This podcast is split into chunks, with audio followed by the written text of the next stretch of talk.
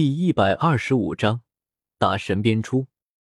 咻，在叶时秋使出分身召唤卡时，顿时一道耀眼的光柱凭空出现在两人中央。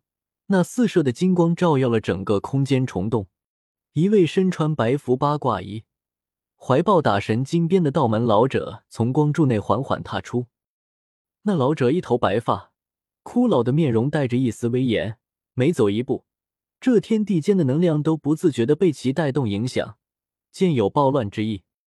嗯，呵，感觉到这光柱内的强大气息，那懒散的气终于双眼露出凝重，暴喝一声，强大的空间能量从四周迅速往那金色光柱压迫而去。呵呵，道友如此修为，为何性子却这等暴戾？贫道刚一出来。就送上这么份大礼，这让江上如何是好呀？缓缓走出，没有丝毫畏惧。姜子牙挥了挥衣袖，便将那滔天威压散得一干二净。哦，半弟，感受到姜子牙刚刚散发出的斗气，气挑了挑眉头，来了精神，有些兴趣。姜子牙，给我毙了他！叶时秋指着一脸欣喜。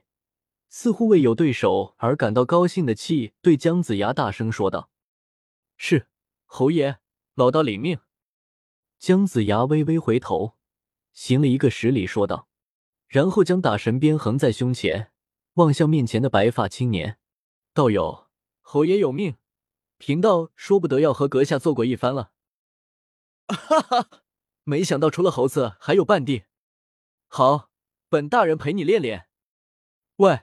你们闪到一边去，免得误伤。看着姜子牙，气一脸喜色，撸起衣袖，露出两个白皙的臂膀，似乎要斗殴一般。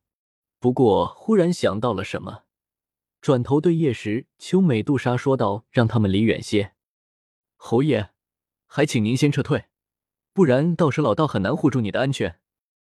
姜子牙也回头说道：“防盗模式，阅读完整章节。”阅读模式，请查看原网页。